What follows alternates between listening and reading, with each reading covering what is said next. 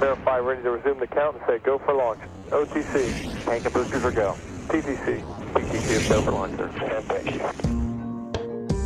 Velkommen til Rumsnak, en podcast om rumnationen Danmark og de danske rumaktiviteter inden for både forskning og forretning. Mit navn er Tina Ibsen. Jeg hedder Anders Høgh Nissen. Spænd selen og start nedtællingen. Vi er klar til affyring. One, zero, and liftoff. All right, uh, lift off and the clock has started. Velkommen til Rumsnak, hvor vi denne gang skal tage temperaturen på et fælles europæisk satellitprojekt, der nu for alvor er ved at være køreklar. Ja, der er nok nogen derude, der har hørt om Galileo, det europæiske svar på GPS, men det har indrømmet taget en del længere tid at få satellitterne op og systemet i gang, end man oprindeligt havde planlagt, så man er undskyldt, hvis man ikke er helt opdateret på, hvad det er for noget. Ej, det har faktisk været begrænset, hvad jeg selv har vidst om Galileo. Øhm, ofte når jeg tænker på rummet, så er det jo sådan noget, hvor man kigger ud. Til nøds kan vi arbejde med jordobservationer som, som astronomer. Men når det kommer til sådan noget satellitnavigation, noget der sådan er direkte anvendeligt, så er det ikke noget, jeg har fulgt så meget med i, selvom at øh, jeg sjældent finder fra A til B uden hjælp af satellitter. Ja, og til at fortælle os mere om Galileo-projektet, det handler både om teknik og anvendelse, forretning og forskningen. Der har vi om lidt et interview med fuldmægtig Sanna Pleno Torngren fra det, vi populært kalder Rumkontoret. Men vi skal lige have et par aktuelle nyheder først, og så selvfølgelig lidt baggrund om Galileo. Og det er alt sammen lige her i Rumsnak. Jeg hedder Tina Ibsen. Og jeg hedder Anders Høgh Nissen. Velkommen til. Okay, it's a nice ride up to now. Inden vi kaster os over Galileo og de europæiske navigationssatellitter, så tager vi lige en håndfuld korte nyheder fra rumland. Og Anders, hvad har du valgt øh, i dag som din første historie? Jeg har valgt at fortælle om ExoMars-missionen. Den blev ramt af coronakrisen, og man valgte allerede i marts at udskyde den launch til 2022. Og det er jo super ærgerligt, men til gengæld så får man så lidt ekstra tid til at pille ved udstyret og kigge efter fejl og opgradere hister her. Og når det er en øh, tur til Mars fra europæisk side af, så er det nok en rigtig god idé. Det er ikke gået så godt indtil nu. Nej, det er måske meget godt lige, lige at tjekke alting igen en tredje og måske endda en fjerde gang. Ikke? Præcis. Og ESA fortæller blandt andet, at man er ved at forstærke monteringen af solpanelerne, som i den aktuelle udgave allerede var begyndt at slå lidt revner. Og der tænker jeg også, at det er en lidt dårlig idé, hvis hele energiforsyningen pludselig falder af, af sådan en rover. Ikke? Ja, det må man sige. Forskerne overvejer også at udskifte det, øh, som hedder et Mars Organic Molecule Analyzer modul, som skal se efter tegn på organisk liv, som navnet antyder. Og så har man åbenbart også en reserveudgave af det infrarøde spektrometer, som performer bedre end det, der allerede var installeret i roveren, som jo sådan set ellers er klar. Så det bliver nok også skiftet ud, nu man har tid til det. En anden ting, de har været nødt til at skubbe, ud over selve launchen, det er afprøvningen af faldskærmene i high altitude, altså at man dropper dem ned fra 30 meters højde for at teste, om de nu også virker, som de skal. Og det skulle man også have gjort nu, men man må ikke rejse, og derfor er det forløbig planlagt til at foregå i september i år i Oregon over i USA. Og så må jeg altså anbefale, at man går ind og læser lidt mere om de her faldskærme, fordi det er rimelig vildt. De skal jo bremse øh, øh rover-modulet der på vej ned mod planeten fra sådan noget 21.000 km til landing på relativt kort tid, og så de, de skal fungere. Og derfor er man allerede også i gang med at teste, hvor hurtigt faldskærmene kan komme ud af deres beholdere, når de skal bruges. Og det betyder, at man skal folde skærmen sammen, fyre den ud af beholderen, og så folde den sammen igen for at teste den igen. Og det tager tre dage at folde den der faldskærm sammen hver gang. Det synes jeg er rimelig cool. Hvad har du til os, øh, Tina?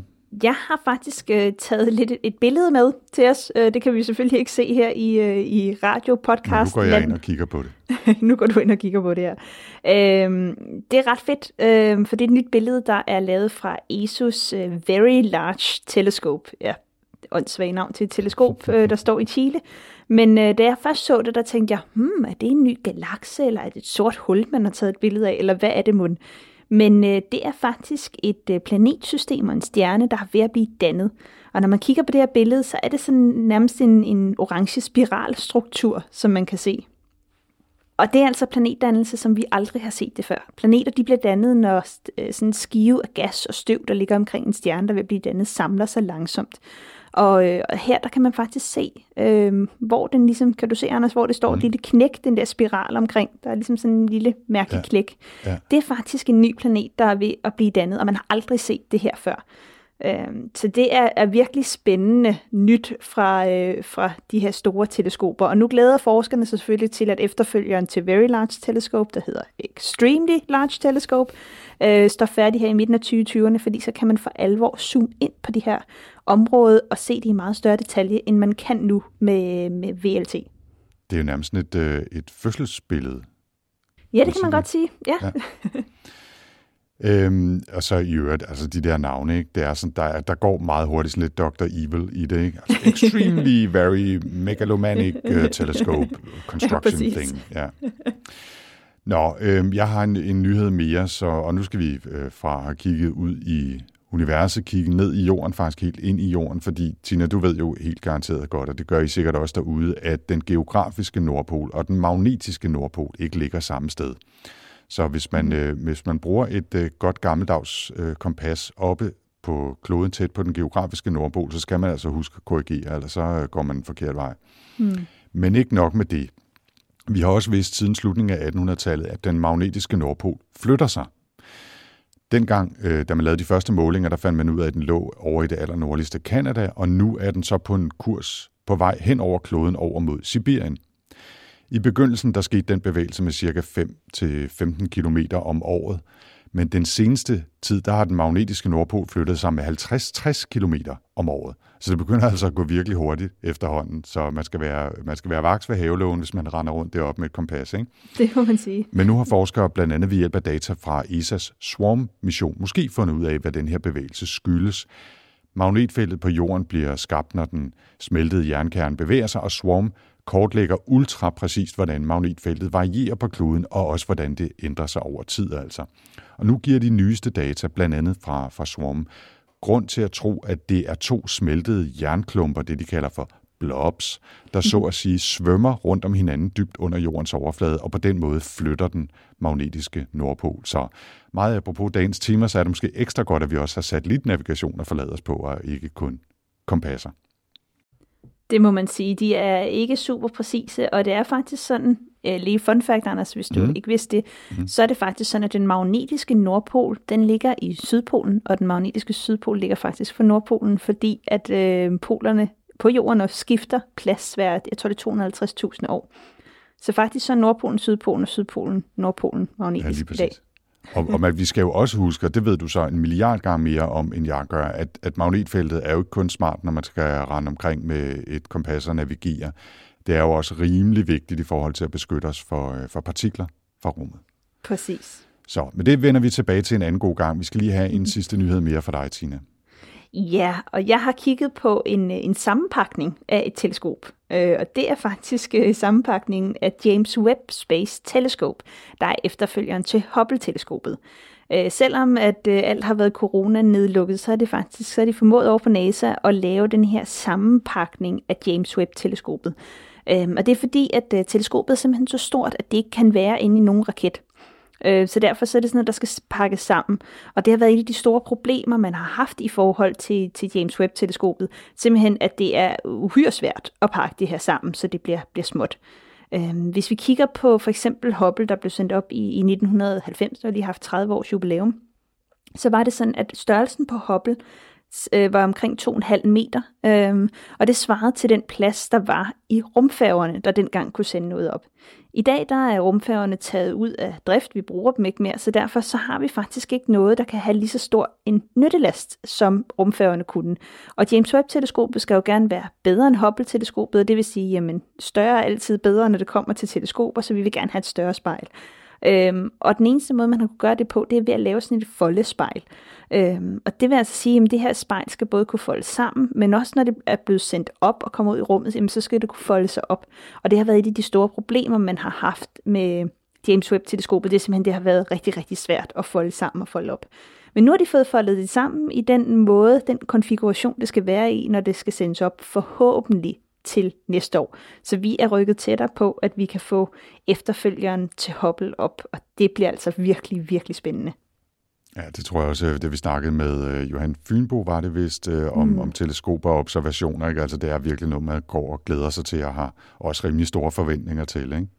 Jo, fordi det man også har set inden for det her med altså, nye teleskoper, nye instrumenter, det er, at hver gang der kommer et nyt teleskop, der er bedre, hver gang der kommer et nyt instrument, der er bedre, jamen så kan vi se ting, og vi finder ting, som man overhovedet ikke havde regnet med var der. Så det er altså virkelig, det er de her øh, spring, man tager inden for astronomi, det er for det meste, når man får en eller anden form for, for ny dims.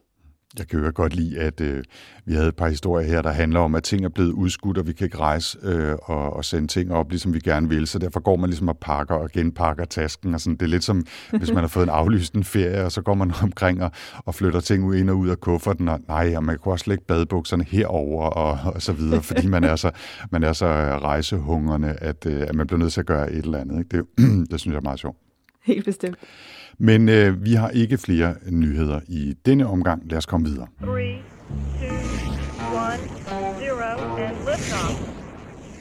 Ja, og lad os altså komme i gang med dagens tema, og det skal handle om Galileo. Galileo er, som vi har nævnt, et nyt, en ny form for et GPS-system. Men hvis vi kigger på GPS, eller Global Positioning System, som det står for, så er det ikke noget, vi altid har haft. Øh, og selv jeg kan huske en tid, hvor at man måtte have krakkortet i lommen, når man skulle finde rundt i de små københavnske gader. Ja, jeg kan huske dengang, at øh, man skulle bruge sextant for at komme omkring, og øh, eventuelt et kompas, hvis man var heldig nok til at have sådan et. Men altså, hvis vi kigger på GPS'er, så øh, fungerer det altså helt enkelt ved at måle, hvor lang tid der går fra et signal bliver sendt ud, til det når op til de her satellitter. Det er sådan, at alle GPS-satellitter de har et meget præcist atomur. Øhm, og det er vigtigt, at man har et meget, meget, meget præcist ur, fordi at øh, når signaler rejser, så rejser de med lysets hastighed, og lysets hastighed er omkring 300.000 km i sekundet. Så det vil sige, det er altså virkelig, virkelig præcist, man bliver nødt til at finde de her øh, signaler. Så hvis vi siger, at jeg står på jorden et eller andet sted med min mobiltelefon, og jeg slår GPS'en til, jeg vil finde ud af, hvor jeg er, jamen så er det sådan, at min mobiltelefon, den sørger for at få signal til minimum fire GPS-satellitter. Den sender så signal ud, og så er der fire satellitter, der modtager det her signal, og så sender de et signal tilbage. De kan simpelthen se, jamen, hvornår modtog jeg det her signal fra din mobiltelefon. Og så kan de måle, jamen, hvornår modtog jeg det her signal i forhold til de andre fire satellitter, så hvor langt væk ligger det. Og så laver man sådan en, en, jamen, form for en triangulering, altså simpelthen siger, jamen det tog øh, et millisekund her, halvandet millisekund der, to millisekunder der, jamen så må den her ligge længere væk, end den første gjorde. Øhm, og så ved at lægge de her forskellige positioner sammen, så kan man finde ud af, jamen bum, det er her, hvor du befinder dig. Ja, må- jeg bare lige sige, altså et eller andet sted er det jo grundlæggende crazy, ikke? Altså at vi måler afstanden ved at måle på ekstremt små tidsforskelle i radiosignalers øh, øh, øh, bevægelse, og kan finde ud af, hvor langt de så er fra en eller anden modtager, og så netop ved at triangulere og, og, og måle på forskellige afstande, så kan man ligesom sætte et kryds på kloden. Ikke? Men det der med, at ugerne netop skal være atomure og være så præcise, at de kan afgøre forskelle i hvor hurtigt det tager et radiosignal at, at bevæge sig øh, øh, frem og tilbage mellem to stationer, det er jo et eller andet sted øh, rimelig vildt, ikke? at det kan lade sig gøre. Det er det, og altså, det er også derfor, at, at måske det vigtigste i en GPS, det er det her to atomur, der virkelig skal være godt. Øhm, og det taler jo også sagen for, at jamen, man skal altså have de her meget nøjagtige atomure, og faktisk i Danmark er, at der er en gruppe, der er rigtig, rigtig gode til at forske i og gøre de her atomure mere præcis. Jeg kan ikke huske, hvilken, øh, altså, hvilken decimal man er ude på nu, men det er sådan helt vildt, hvor præcise de er. Det, det er i hvert fald præcist. Øh, I de her måneder, øh, der bliver GPS nok mest diskuteret som en teknologi, der skal eller måske ikke skal bruges til at track vores bevægelser i kampen mod virusspredning, men selvom øh, GPS også kan bruges til mere eller mindre øh, voldsom overvågning, så skal man nok ikke undervurdere, hvor stor en betydning det har haft for hele den digitale udvikling med tusindvis af lokationsbaserede apps og tjenester og mobiltelefoner og alle mulige andre apparater, der hjælper os med at finde rundt og tracke, hvor ting befinder sig. Øh, sådan var det ikke, da det startede, og det har faktisk nogle år på banen, det her øh, GPS. Den første GPS-satellit blev opsendt helt tilbage i 1978. Det er faktisk før din tid, ikke også, Tina? Jo, det er det. Øhm, og, øh, og systemet blev så fuldt operationelt, operationelt i 1995. Der gik alligevel nogle år med at sende satellitter op og få det testet osv. Den ældste GPS-satellit, som stadigvæk bliver brugt, den er fra, helt tilbage fra 1991. Er det, er det trods alt en lille smule yngre end dig?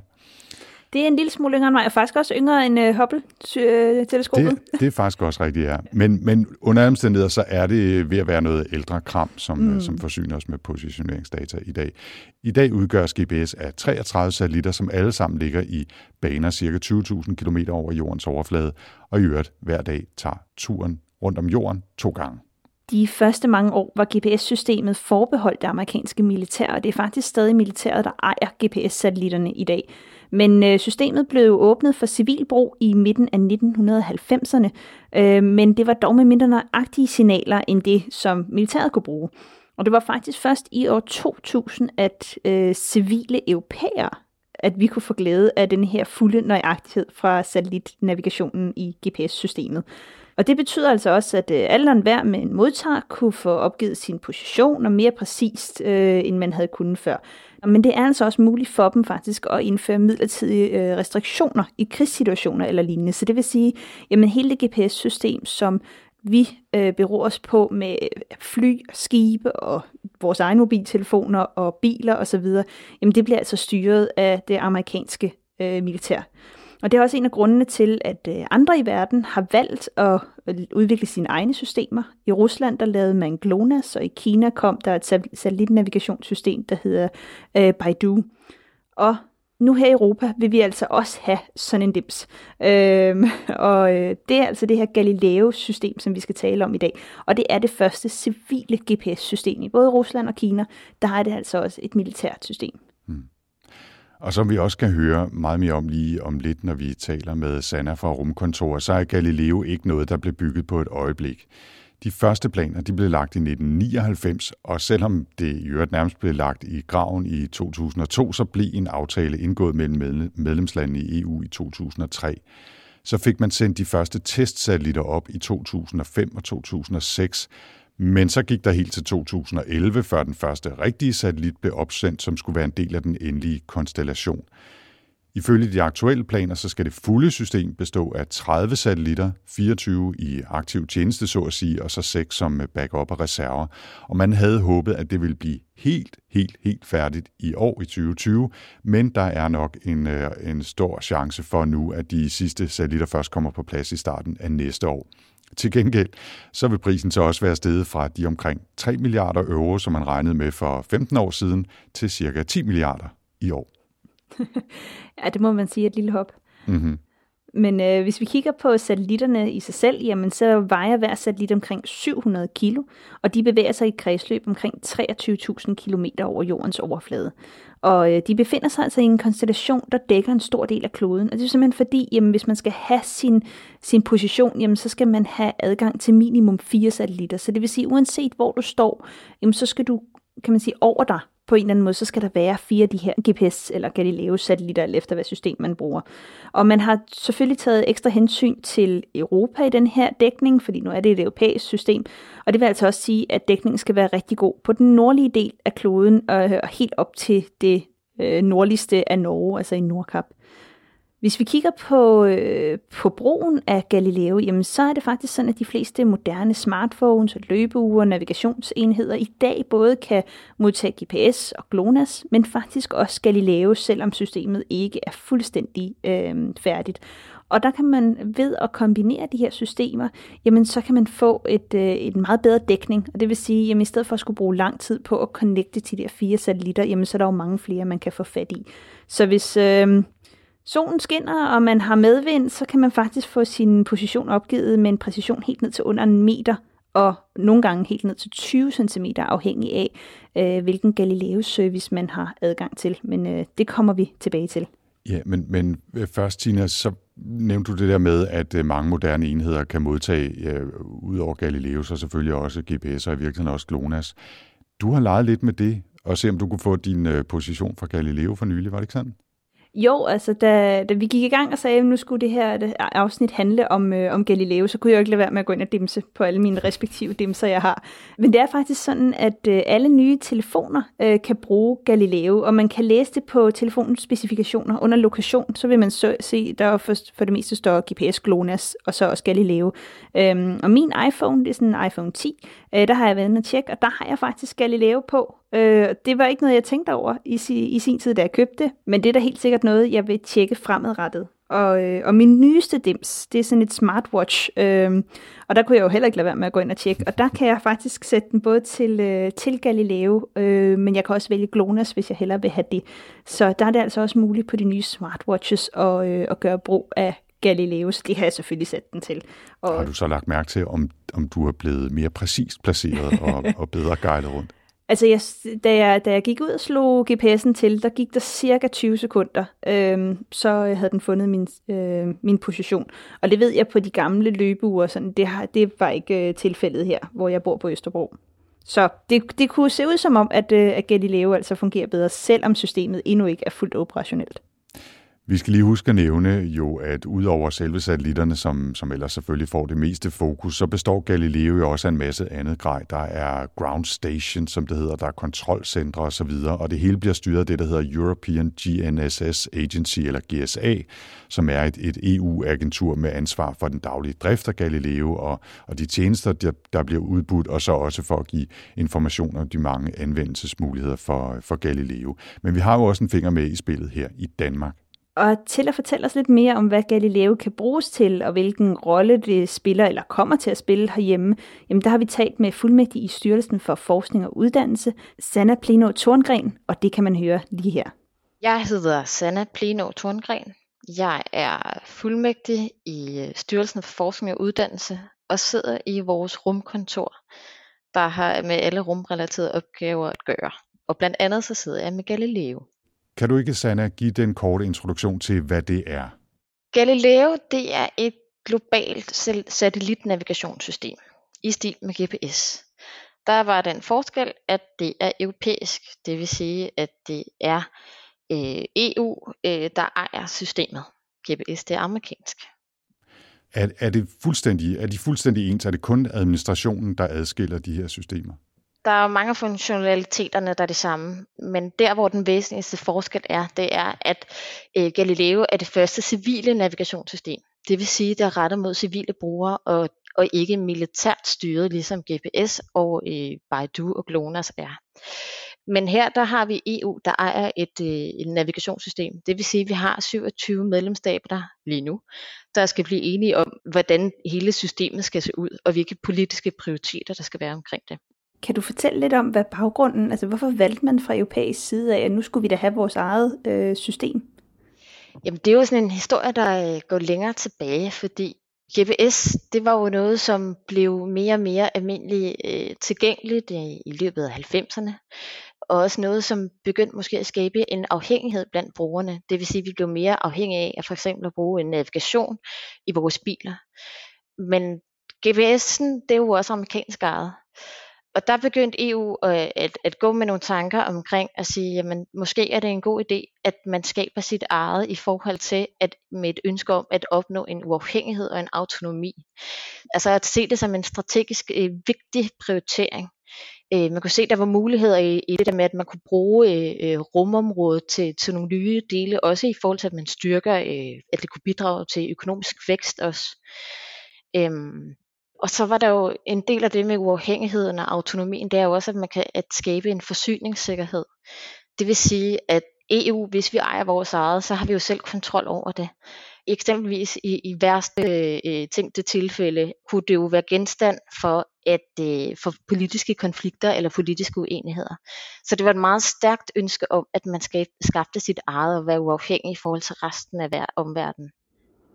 Og hvornår skal det så stå færdigt, hvis vi stadig er i gang med at udvikle det? Oprindeligt så var planen, at det skulle være øh, fuldt operationelt i slutningen af 2020. Men det er jo et stort udviklingsprojekt, øh, og det er det jo stadigvæk at bygge sådan et helt navigationssystem op. Derfor så øh, står det stadig lidt uvist, øh, hvornår, men inden for de næste par år. Det er sådan, at der er lige, lige nu er der, en, er der 26 satellitter i omløb, og for at man kan kalde det en fuld konstellation, skal der være 30 satellitter. Så vi mangler stadigvæk at få opsendt fire satellitter, og de bliver opsendt formentlig i næste år. Og så skal man jo have lidt tid til at teste dem og få dem klar der, øh, efter til at indgå som en del af systemet. Så snart. Så hvis vi kigger på Galileo som projekt, hvad, hvad er der i Galileo-projektet? Hvad er der så for nogle elementer? Der er mange elementer, og det er jo det, der gør, at systemet er så komplekst. Lige nu er der jo 26 satellitter, der skal være 30. Så øh, for at man overhovedet kan drifte det, så har vi, øh, vi har et referencecenter, og, øh, og så er der selvfølgelig også nogle kontrolcenter rundt omkring i Europa. Der er sikkerhedscenter, som varetager særligt sikkerheden af systemet. Der er backup-centre.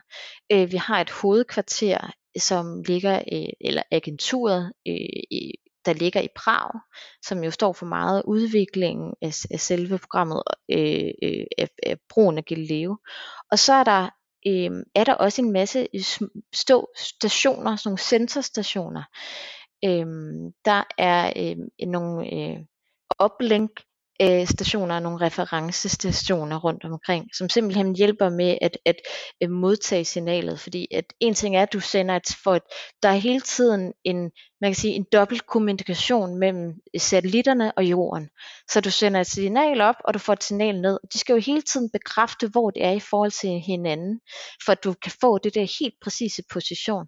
Så der er rigtig meget, øh, kan man sige, snak imellem alle de her elementer, og det er det, der gør systemet så komplekst, fordi de skal jo simpelthen, alt skal gå op i en høj enhed. Så det er ikke bare at sende 26 satellitter i rummet? Nej, nej, og det er jo det, der også har gjort, eller der gør, at det har taget længere tid end forventet, tror jeg også. Ikke?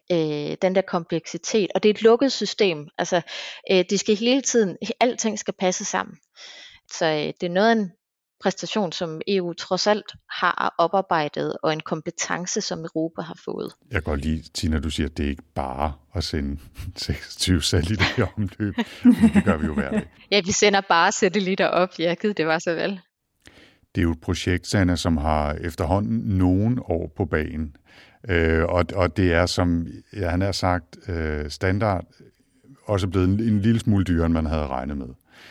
Øh, altså, vi, vi nærmer os jo øh, så, så småt et, et øh, 20-års jubilæum, og det er også snart 15 år siden den første testsatellit blev launchet. Hvorfor har det taget så lang tid, hvis jeg nu bare skal spørge meget åbent? Så der er både nogle tekniske årsager, og så er der, er der også nogle administrative årsager, eller organisatoriske.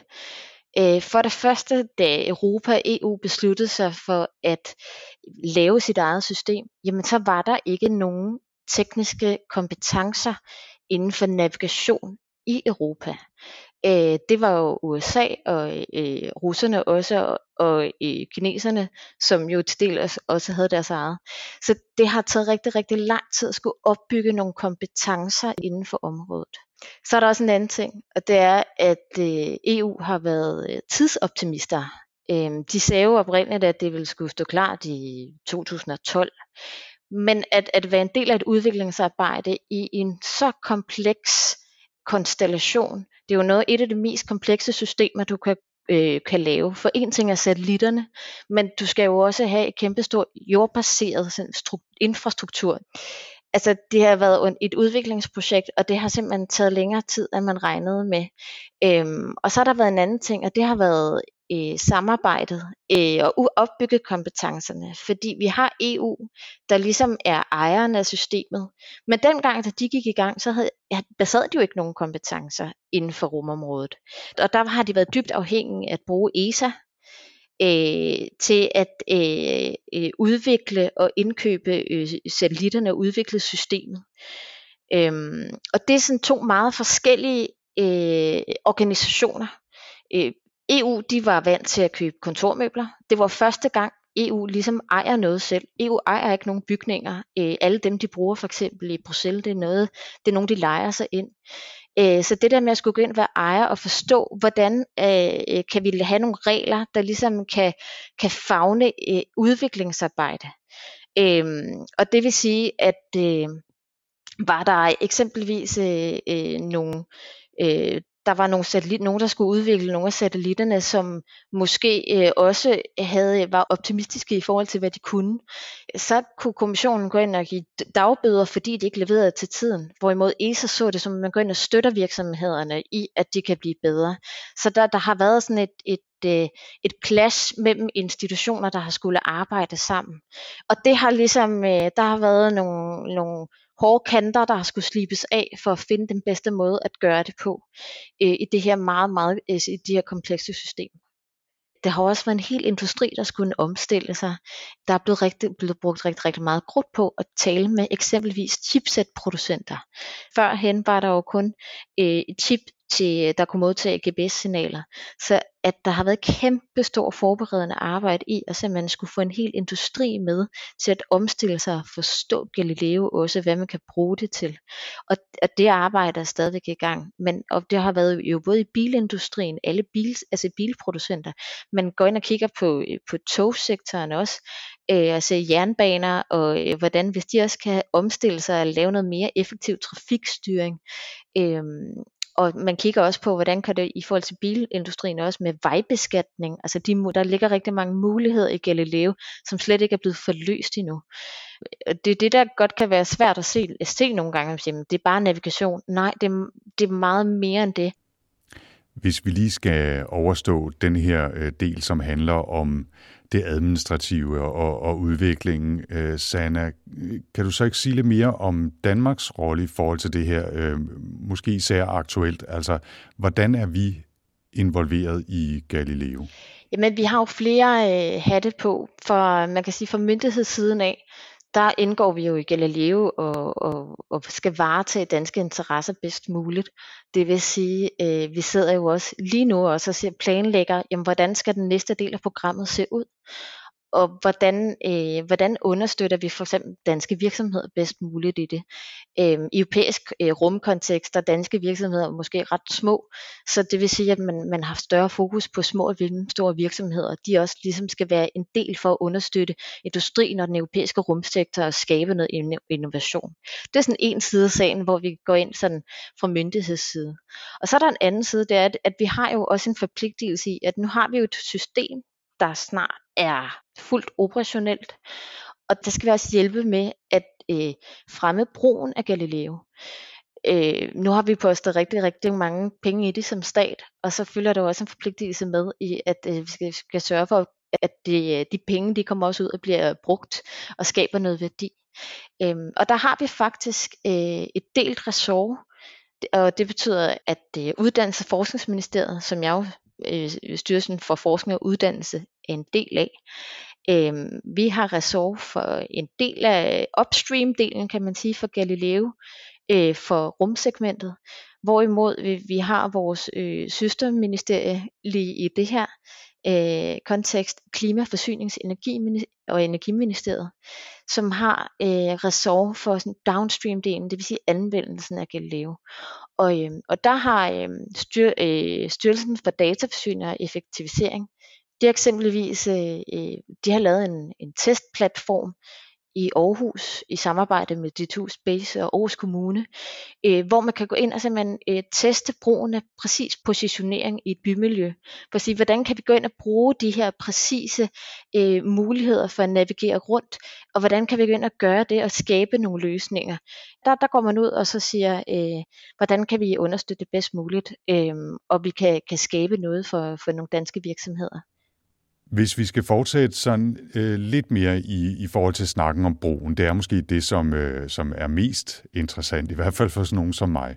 Fortæl lidt om de fire, øh, det bliver kaldt overordnede tjenester eller services, som, som Galileo skal yde. Ja, altså Galileo udbyder en række tjenester, eller skal gøre det på sigt. Den ene, det er Galileos åbne tjeneste, som er gratis for brugerne til mobiltelefoner for eksempel. Men så er der også en, en, øh, en high accuracy service øh, med nøjagtig positionering, og den skal give en, en, en præcision på under 10 cm. Og det er jo ikke særlig meget. Og den er rettet mod øh, sådan kommercielt og professionelt brug. Sammen med high accuracy service, der er der så en, øh, en anden tjeneste, som øh, der hedder Signal Authentication Service, som øh, giver, kan kryptere det, det vil sige, at man kan beskytte signalet mod for eksempel jamming og spoofing, som I måske kender, det vil sige, at man kan gå ind og blive, signalet kan blive forstyrret, og det gør den ekstra sikker øh, at bruge for eksempel i, øh, hvis man skal ud og øh, bruge den i en selvkørende bil, så skal du være ret sikker på, at du ikke mister den forbindelse, eller at den kan gå ind og blive forstyrret. Og så er der også øh, den sidste øh, af de fire tjenester, som man siger, det er, den hedder Public øh, Regulated øh, Service. Det er en tjeneste, der er til myndighedsbrugere, til særligt følsomme applikationer. Den er også krypteret, og særligt sikker også i forhold til jamming og spoofing. Og der skal man gå ind og blive godkendt øh, øh, til brug, og det kan for eksempel være politiet, der kan bruge det i, øh, i deres øh, myndighedsfunktion, eller, eller forsvaret. Øhm, men derudover vil jeg også sige, der, øh, der har man jo også planer om andre tjenester, og det er jo det, som man går ind og kigger på. Øhm, Galileo har jo en ting er, at de har en, øh, sender satellitterne op, men der er jo også mulighed for, at de kan smide nogle, altså nogle, nogle ekstra funktionaliteter på. Og der arbejder man også på at lave en eksempelvis en emergency warning service. Det vil sige, øh, at man kan gå ind og bruge Galileo til at øh, udsende advarsler med øh, i, øh, i nødsituationer eller ved naturkatastrofer, sådan meget specifikt, og det er jo, nu det er jo hele Europa, men eller er der en, øh, er der en skovbrand, så kan man gå ind og faktisk bruge det til advarsel til, til de brugere, der er i nærheden øh, af mobiltelefoner for eksempel. Jeg tror, en del af det her, øh, hvad kan man sige, sikkerhedssystem er også, at, at det skal bruges i, ja, det, der hedder search and rescue missioner, ikke? Altså, så man kan sende et nødsignal op, øh, og så bliver det, det præcise signal sendt videre til altså en eller anden form for udrykningskystvagt, øh, eller hvad det nu kan være, som så øh, ved præcis, hvor, hvor nødsignalet kommer fra, og den, der har sendt nødsignalet, får også en besked tilbage, ikke? så det er også en del af det. Ikke? Jo, jo, det er Search and Rescue, og det er en, øh, det er en tjeneste, der allerede er brugt, Det tror jeg, det var siden, siden 2016 også. Øhm, og det er, noget, øh, det er faktisk noget unikt man kan i forhold til Galileo, det er, at man får den der return link, som de kalder det. Det vil sige, at øh, den, der er udsat øh, og, og sender nødsignalet afsted, også får svar om, at hjælpen er på vej. Og det er jo typisk der, hvor du bruger det, der hvor du ikke har kontakt til mobiltelefon. Det vil sige, det kan være ude på åben hav, eller op i bjergene, eller noget, hvor der måske ikke lige er mobiltelefon mast i nærheden, eller en telemast i nærheden. Så gør Galileo jo også, at det sammen med GPS giver en endnu mere præcis positionering, men også en større øh, dækning altså i forhold til satellitter, og især i bymiljøer. Øhm, det er fordi, at man bruger dobbelt konstellation, så mange af de nyere chipset, øh, de har eksempelvis, de kan modtage både Galileo-signaler og GPS-signaler. Og det vil sige, især når du er i bymiljøer, hvor der nogle gange godt kan miste signalet, der, Øh, Øh, øh, det vil sige, så er der større sikkerhed for, at du rent faktisk får en dækning, et navigationssignal, og du kan øh, connecte for eksempel og forbinde med satellitterne. Jeg har selv et, et ældre løbeur, som kun kan modtage GPS og GLONASS. Og jeg går nemlig og tænker på, om jeg skulle have et nyt et, der, hvor der også er Galileo på. Fordi jeg oplever ofte, at jeg, når jeg skal ud og løbe og gå ud fra min lejlighed her på 4 sal, øhm, så, kan jeg ikke, så går der nogle gange 10 minutter, før jeg kan få kontakt med en satellit. Øh, og det synes jeg er lidt øh, utilfredsstillende. Men det er det, Galileo blandt andet også øh, bidrager til.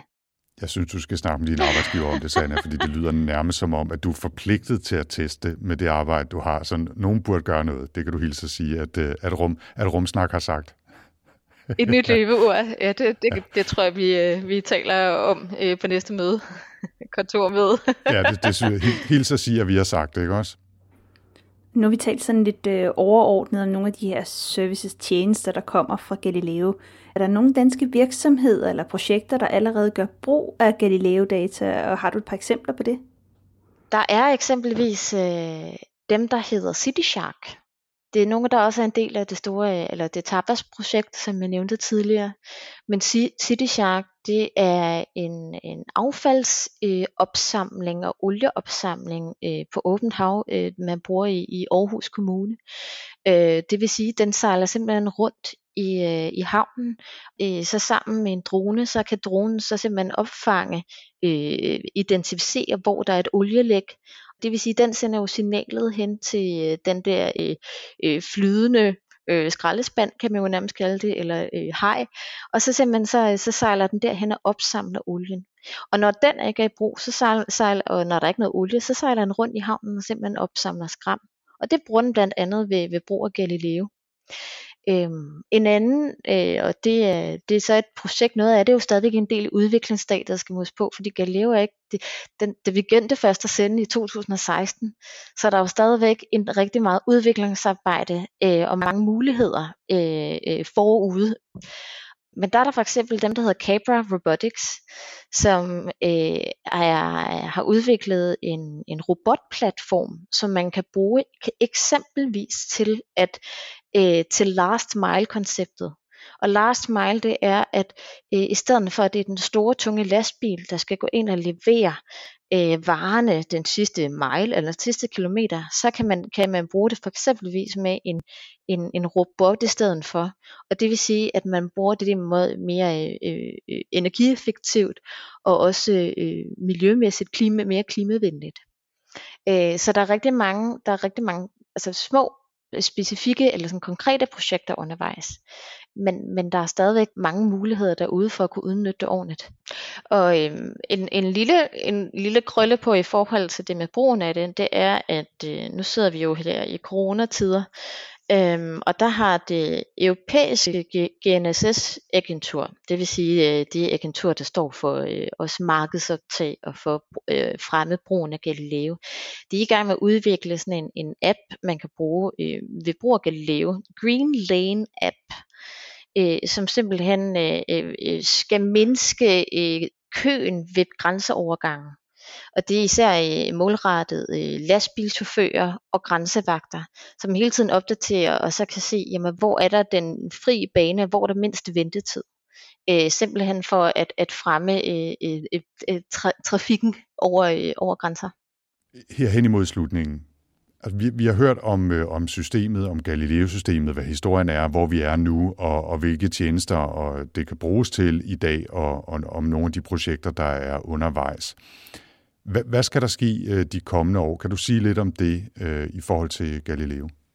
En af de vigtigste prioriteter er jo, at Galileo stadigvæk skal ud og øh, blive brugt. Så der er et rigtig stort arbejde i, at øh, at Galileo leverer nogle tjenester, som efterspørges af brugerne, men også at øh, markedet ligesom er øh, omstillet. Det vil sige, at man skal ud og have fat i, øh, for eksempel i, øh, hvis du skal ud og bruge Galileo i skibe, i skibssektoren, som mange af de øh, modtagere, de har i forhold til navigationssignaler, ikke er kompatible med Galileo. Så der er rigtig meget arbejde i at simpelthen fremme anvendelsen af Galileo. Øh, og det, der arbejder man hele tiden reguleringsmæssigt på også at se, øh, hvordan kan vi fremme anvendelsen, så vi leverer en konkurrencedygtig tjeneste som muligt. Og så er der jo det med konkurrencedygtigheden, det er, at man, vi skal også gå ind og definere den næste generation af satellitter. Fordi vi har jo nogle satellitter, der har været øh, i, øh, oppe i næsten 10 års tid. Og på et eller andet tidspunkt, så, øh, så de ligesom aftjent deres værnepligt. Og det vil sige, at allerede nu er vi jo i gang med at planlægge den næste generation af satellitterne. Og det skal begynde at blive opsendt inden 2030, sådan så, så vi hele tiden følger med med tiden. Man skal jo tænke lang tid ud i, øh, i, i fremtiden, når du, når, når du har med, med sådan et øh, stort projekt at gøre. Og, øh, og så øh, satser vi jo på, at det snart bliver øh, fuldt operationelt, at vi kan ligesom komme med det ud til brugerne derude. Ikke? Så bliver der fest på rumkontoret og rundt omkring i øh, Europa. ja. Og det fortalte altså her Sanna Pleno Torngren, der er fuldmægtig i det, vi sådan lidt kalder for rumkontoret i Styrelsen for Forskning og Uddannelse. Og så har jeg lovet Sanna at rette, at hun kom til at sige Klima-, Forsynings- og Energiministeriet, og det hedder jo Klima-, Energi- og Forsyningsministeriet, altså lidt omvendt, men det ved vi jo alle sammen godt. Ja, selvfølgelig ved vi det. Derudover så kan vi måske tilføje, at man allerede arbejder på at få den næste generation af Galileo-satellitter øh, op i 2025. Det er altså en opgradering af nogle af de satellitter, som man har op i dag. Vi kan også lige øh, supplere med at øh, fortælle, at Galileo jo som nævnt har været sådan relativt operationelt fra 2016, selvom de sidste satellitter mangler, men at det ikke har kørt helt gnidningsfrit. I 2017 der var problemer med ugerne i flere satellitter. De har faktisk fire af de her atomure i hver satellit, fordi der skal være to forskellige slags og så en backup til dem hver. Men det blev heldigvis fikset rimelig hurtigt. Til gengæld oplevede man så øh, sidste år i 2019 en række signalfejl og udfald, men det er også blevet ordnet. Og så på den administrative side, der slås man også lidt for tiden, tror jeg, med at koordinere ansvar og økonomi mellem England og EU. Men det er jo lige før, det nok er det mindste af de problemer, der ligger i den baserende konflikt. Men det er dog også en udfordring i hverdagen. Og hvis vi skal slutte på en lidt mere positiv note, øh, så er det faktisk sådan, at nu hvor de fleste satellitter er sendt op, og de sidste er ved at være på vej, jamen så kan vi for alvor gå i gang med at udvikle de tjenester og den hardware, der kan udnytte Galileos præcision og deres dækning. Vi linker i vores show notes selvfølgelig til øh, rumkontorets Galileos sider, hvor der også er links til mere information og til nogle af de danske ressourcer og de EU-programmer, som kan hjælpe, hvis man nu sidder og tænker, at man da gerne vil bruge nogle af de muligheder, der ligger i Galileo. Og Tina har også fundet links til mere information om øh, Galileo i de mange forskellige dimser, vi omgiver os med. Du finder show notes selvfølgelig i din podcast-app, hvor du lytter til Rumsnak, eller via rumsnak.dk. Og med det er Rumsnak landet for denne gang. Og det vil altså sige, at det her var den sidste rigtige episode i denne her sæson 2. Men hvis alt går vel, så har vi faktisk en lille bonus til jer om 14 dage, så husk at tjekke feedet her. Og hvis man ellers gerne vil vide mere om Rumsnak, så kan man finde os på Facebook, hvor Rumsnak har sin egen side, og husk også, som jeg nævnte før, at tjekke show notes til podcasten, hvor vi linker til mere information fra dagens emner. Den kan du også finde på rumsnak.dk. Og hvis man har spørgsmål eller kommentarer, så kan man også altid skrive til os på Twitter med hashtagget rumsnak. Og man kan også skrive til mig. Jeg findes på at tina Ibsen. Og jeg hedder Anders på Twitter stadig 4ND3RS. Vi tager altid meget gerne imod input og idéer, og husk også, hvis du synes, det har været spændende at lytte til Rumsnak, så er du meget velkommen til at dele med familie, venner og andre rumnysgerrige derude. Det vil også være rigtig fornemt, hvis du har lyst til at give os nogle stjerner i Apple Podcasts. Vi takker, uanset hvilken rating du giver, fordi alt feedback bliver modtaget med kysshånd. Rumsnak er sponsoreret af Thomas B. Tris Fond og Vig Knudsen Fond og bliver produceret af Potlab. Jeg hedder Tina Ibsen. Og jeg hedder Anders Høgh Nissen. Tak for denne gang. And thank you.